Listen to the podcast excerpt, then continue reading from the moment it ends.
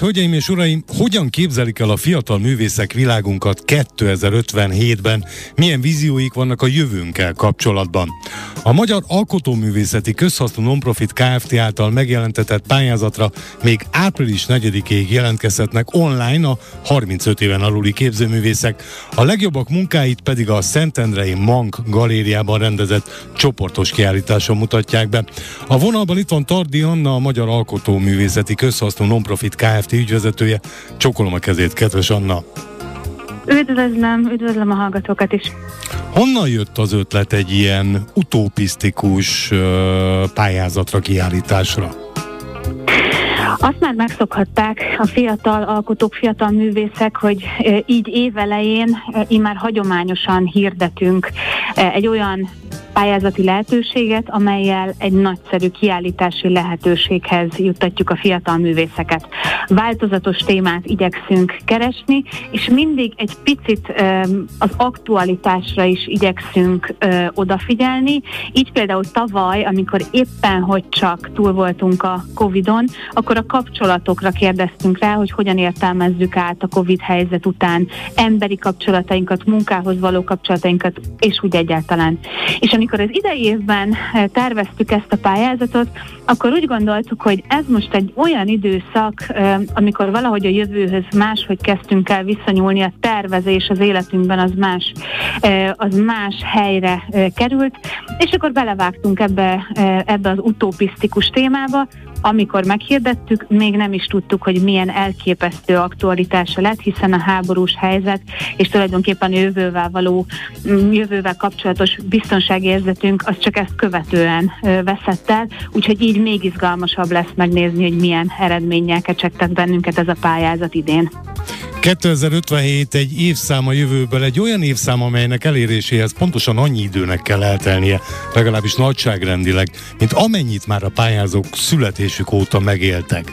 Jövő elemzők szerint a Föld kapacitásának végső kihasználását ezekre az évekre érjük el, és ez abszolút összecseng azzal, amit Kegyed mondott az előbb. Így van, um, tulajdonképpen um, az is nem titkolt célunk volt, hogy egy picit uh, a, a klíma tudatosság uh, egyébként a képzőművészetben is roppant népszerű témáját, uh, azt egy új uh, szempontból is meg tudjuk uh, világítani. Uh, a tavalyi évben zártunk egy nagyon nagy sikerű uh, Power of Plants, a növények eleje című kiállítást, amely kifejezetten a, uh, a növényvirága, uh, a, a, az organikus kultúráknak a, e, a klímában betöltött szerepére irányítottuk rá a figyelmet. Ennek egyfajta folytatása is lehet ez az ebből a pályázatból összeálló kiállítási anyag, amely azonban mindenképpen a személyességet, tehát az embernek, a, a saját magunk által betöltött, betöltött szerepünknek jut a legnagyobb szerep. Ez az, ami középpontba kell, hogy álljon, és ez az, amivel érdemes foglalkoznunk, és amivel érdemes szembesülnünk. Mert talán 35 év van még hátra, ahogyan elmondta, talán még nem késő végig gondolni, hogy mindent jól csinálunk-e, jó úton járunk-e. Sajnos az az érzésem laikusként, hogy nem, zárójel bezárva. Vannak-e, van-e, vannak-e megkötés, megkötések, vagy szabadon szárnyalhat a fantázia?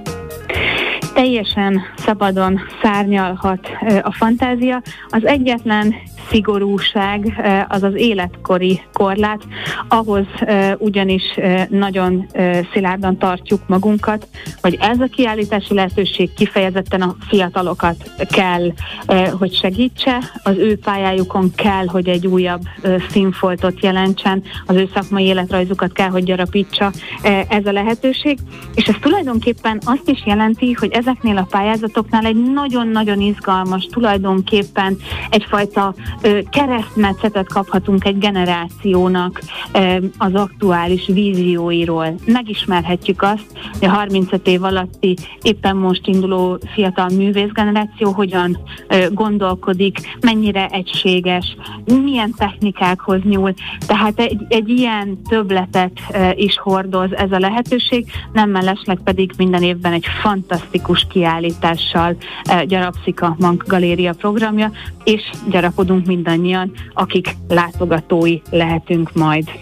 Ahogy a bevezetőben említettem, még egy hétig, április 4-ig lehet jelentkezni online.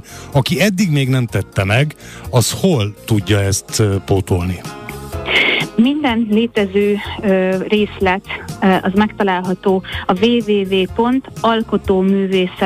www.alkotóművészet.hu honlapunkon, és ez az a felület, uh, ahol a, a teljes online pályázati folyamatot le tudják folytatni. Egy nagyon rövid és nagyon egyszerű regisztrációt követően online feltölthetők a pályázati anyagok, portfóliók és a kötelező elemek.